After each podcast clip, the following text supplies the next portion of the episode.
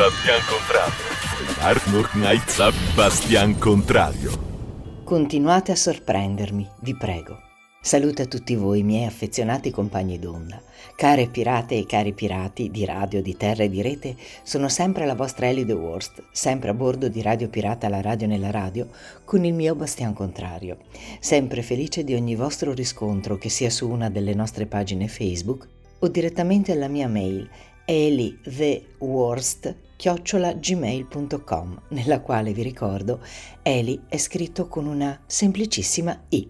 Esordendo in velocità, come sempre con il mio approdo in scialuppa, oggi dove vi porterò con il mio bordeggio? Da dove partiremo, ma soprattutto dove approderemo tra racconti, riflessioni e considerazioni.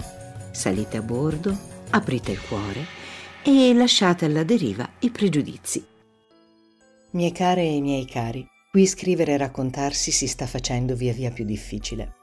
Più il tempo, più il comunicare con voi mi fanno entrare all'interno del mio cuore, più sono costretta ad osservarmi per potervi raccontare meglio come io veda e viva il mondo, come io mi trovi a sforzarmi di essere la prima a non cadere vittima del pregiudizio che tanto disdegno, e più mi trovo ad arrovellarmi sul come siano possibili certe improbabili compenetrazioni dell'essere.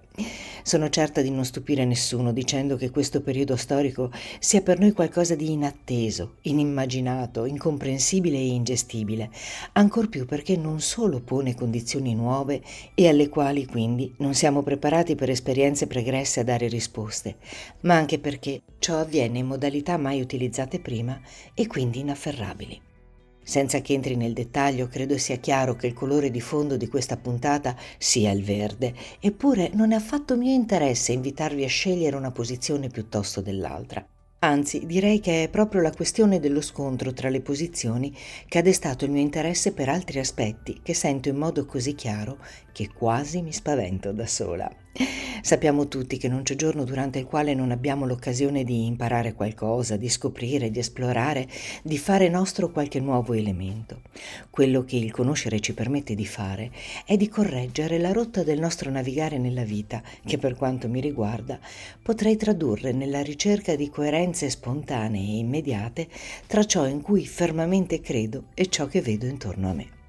Se avessi scritto questo pezzo qualche tempo fa, sono certa che avrei avuto parecchia difficoltà ad esprimermi senza giudizio, senza quella voglia quasi impellente di invocare filosofie, religioni e santi per porre a chi non la pensa come me la mia domanda fondamentale. Qual è la vostra coerenza tra il vostro credo e il vostro vivere? Ecco, ora in effetti la domanda non cambia di molto, ma in passato la sua natura sarebbe stata di tipo polemico, mentre ora nasce dallo stupore. In passato avrebbe voluto mettere a nudo la mancanza di qualcosa, oggi c'è l'esaltazione del consolidato. Ma so perfettamente che non mi sono ancora spiegata e non per mancanza di parole, ma forse per personale gusto del gioco di stile, consapevole del fatto che probabilmente questo giocare soddisfi più il mio piacere che il vostro. E per questo vi chiedo scusa e pazienza. Comunque sia, diamo un leggero colpo di remo per fare una virata morbida e rotonda che ci riporti indietro, come all'inizio di un cerchio. Tutto questo discutere su vaccini e non vaccini, Green Pass e non Green Pass, mi ha dato l'occasione di confrontarmi in maniera diretta o attraverso i social con diverse persone e con le loro diverse idee. Ed è questo in realtà il baule che contiene il mio tesoro. Il pregiudizio è un falso amico, subdolo e camaleontico. Il suo scopo è quello di indurci a scegliere comportamenti e a compiere azioni in base a idee preconfezionate e di facile fruibilità.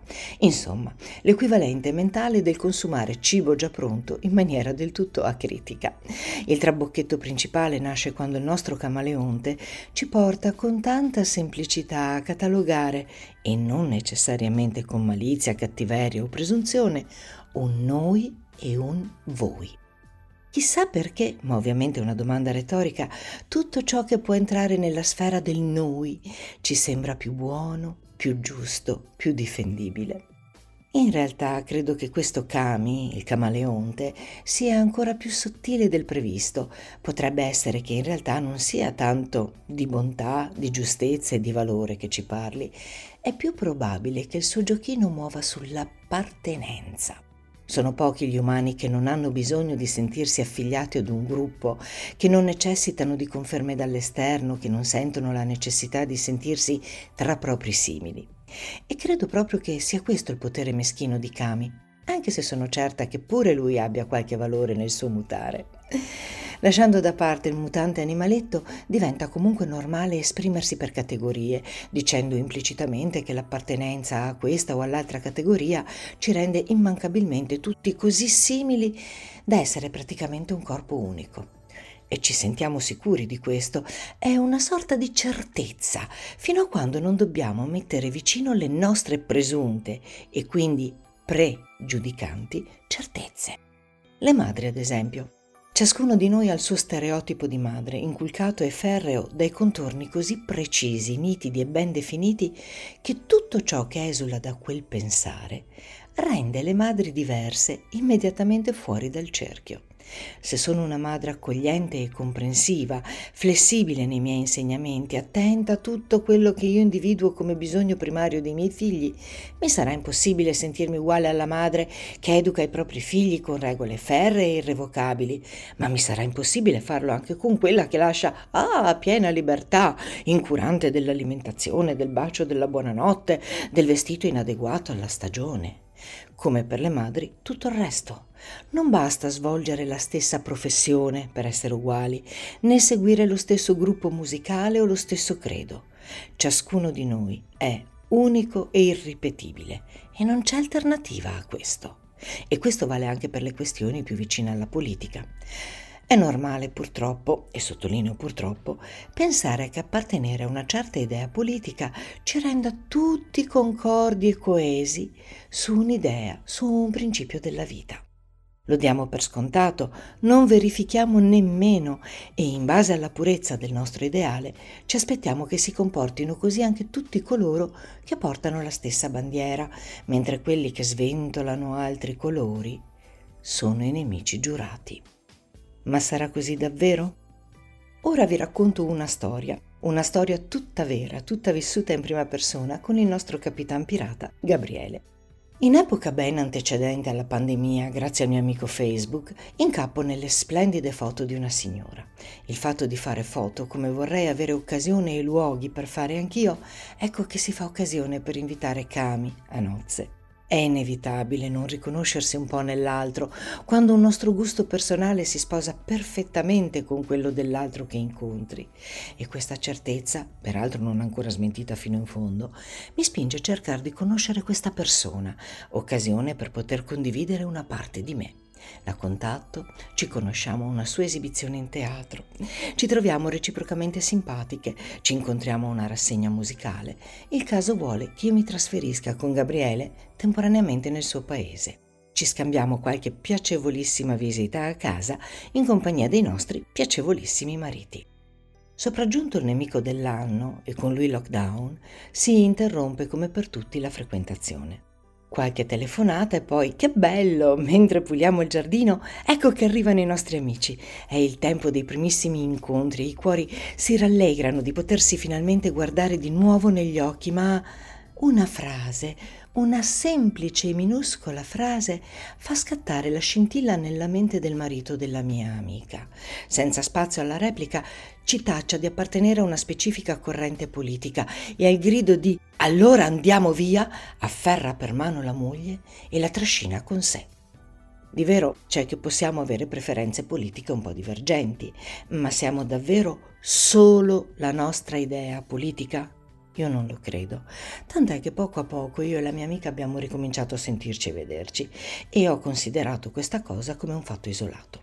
Tuttavia, come dicevo, grazie ai nuovi inviti, chiamiamoli così, quasi post pandemia, ho avuto modo di osservare più persone, di seguire più video di YouTube e di fermarmi a riflettere una volta di più sulle persone. E contrariamente alle aspettative, mi sono trovata a battibeccare sempre più spesso con coloro che a parole professano i miei stessi ideali di vita, che non con chi sulla carta mi è oppositore. Ho allargato ancora quello sguardo e ho iniziato a fare caso alle cose. Mi sono trovata immersa davvero in una corrente che sa di magico, tanto profuma di religiosità in senso di connessione spirituale.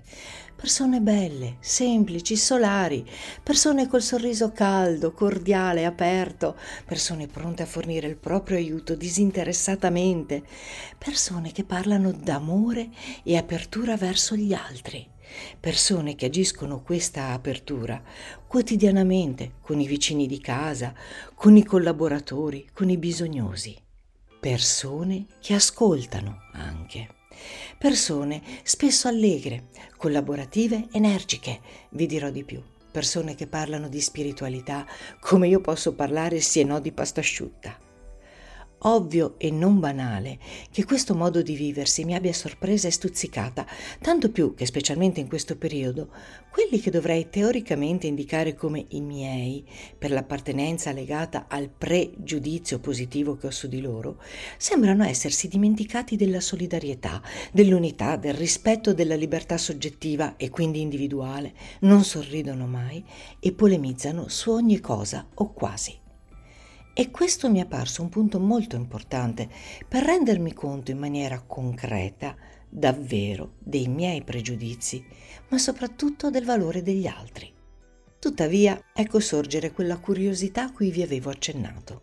Queste persone che mi hanno davvero colpita per questi temi spirituali e inclusivi, tanto da farmi rivedere un po' con chi io abbia a che fare, danno tutto con i loro presunti, e ridaglie col pregiudizio, simili riescono a scindere con chiarezza chirurgica quasi chi sia o meno meritevole dei benefici spirituali e inclusivi che sanno disegnare e evocare e far manifestare davanti agli occhi e all'occhio della mente di chi li ascolta. Ecco, io qui cedo, mi fermo, mi impantano, mi blocco, entro in un vero cortocircuito emozionale. Come si può parlare di amore universale e poi selezionarne i destinatari?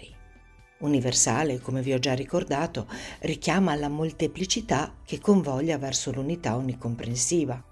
E io vorrei davvero guardarvi negli occhi uno per uno per farvela questa domanda, perché per me è davvero inconcepibile riuscire a immaginare un amore universale che immagino un po' come il sole, che faccia una selezione dei fili d'erba sui quali splenderà.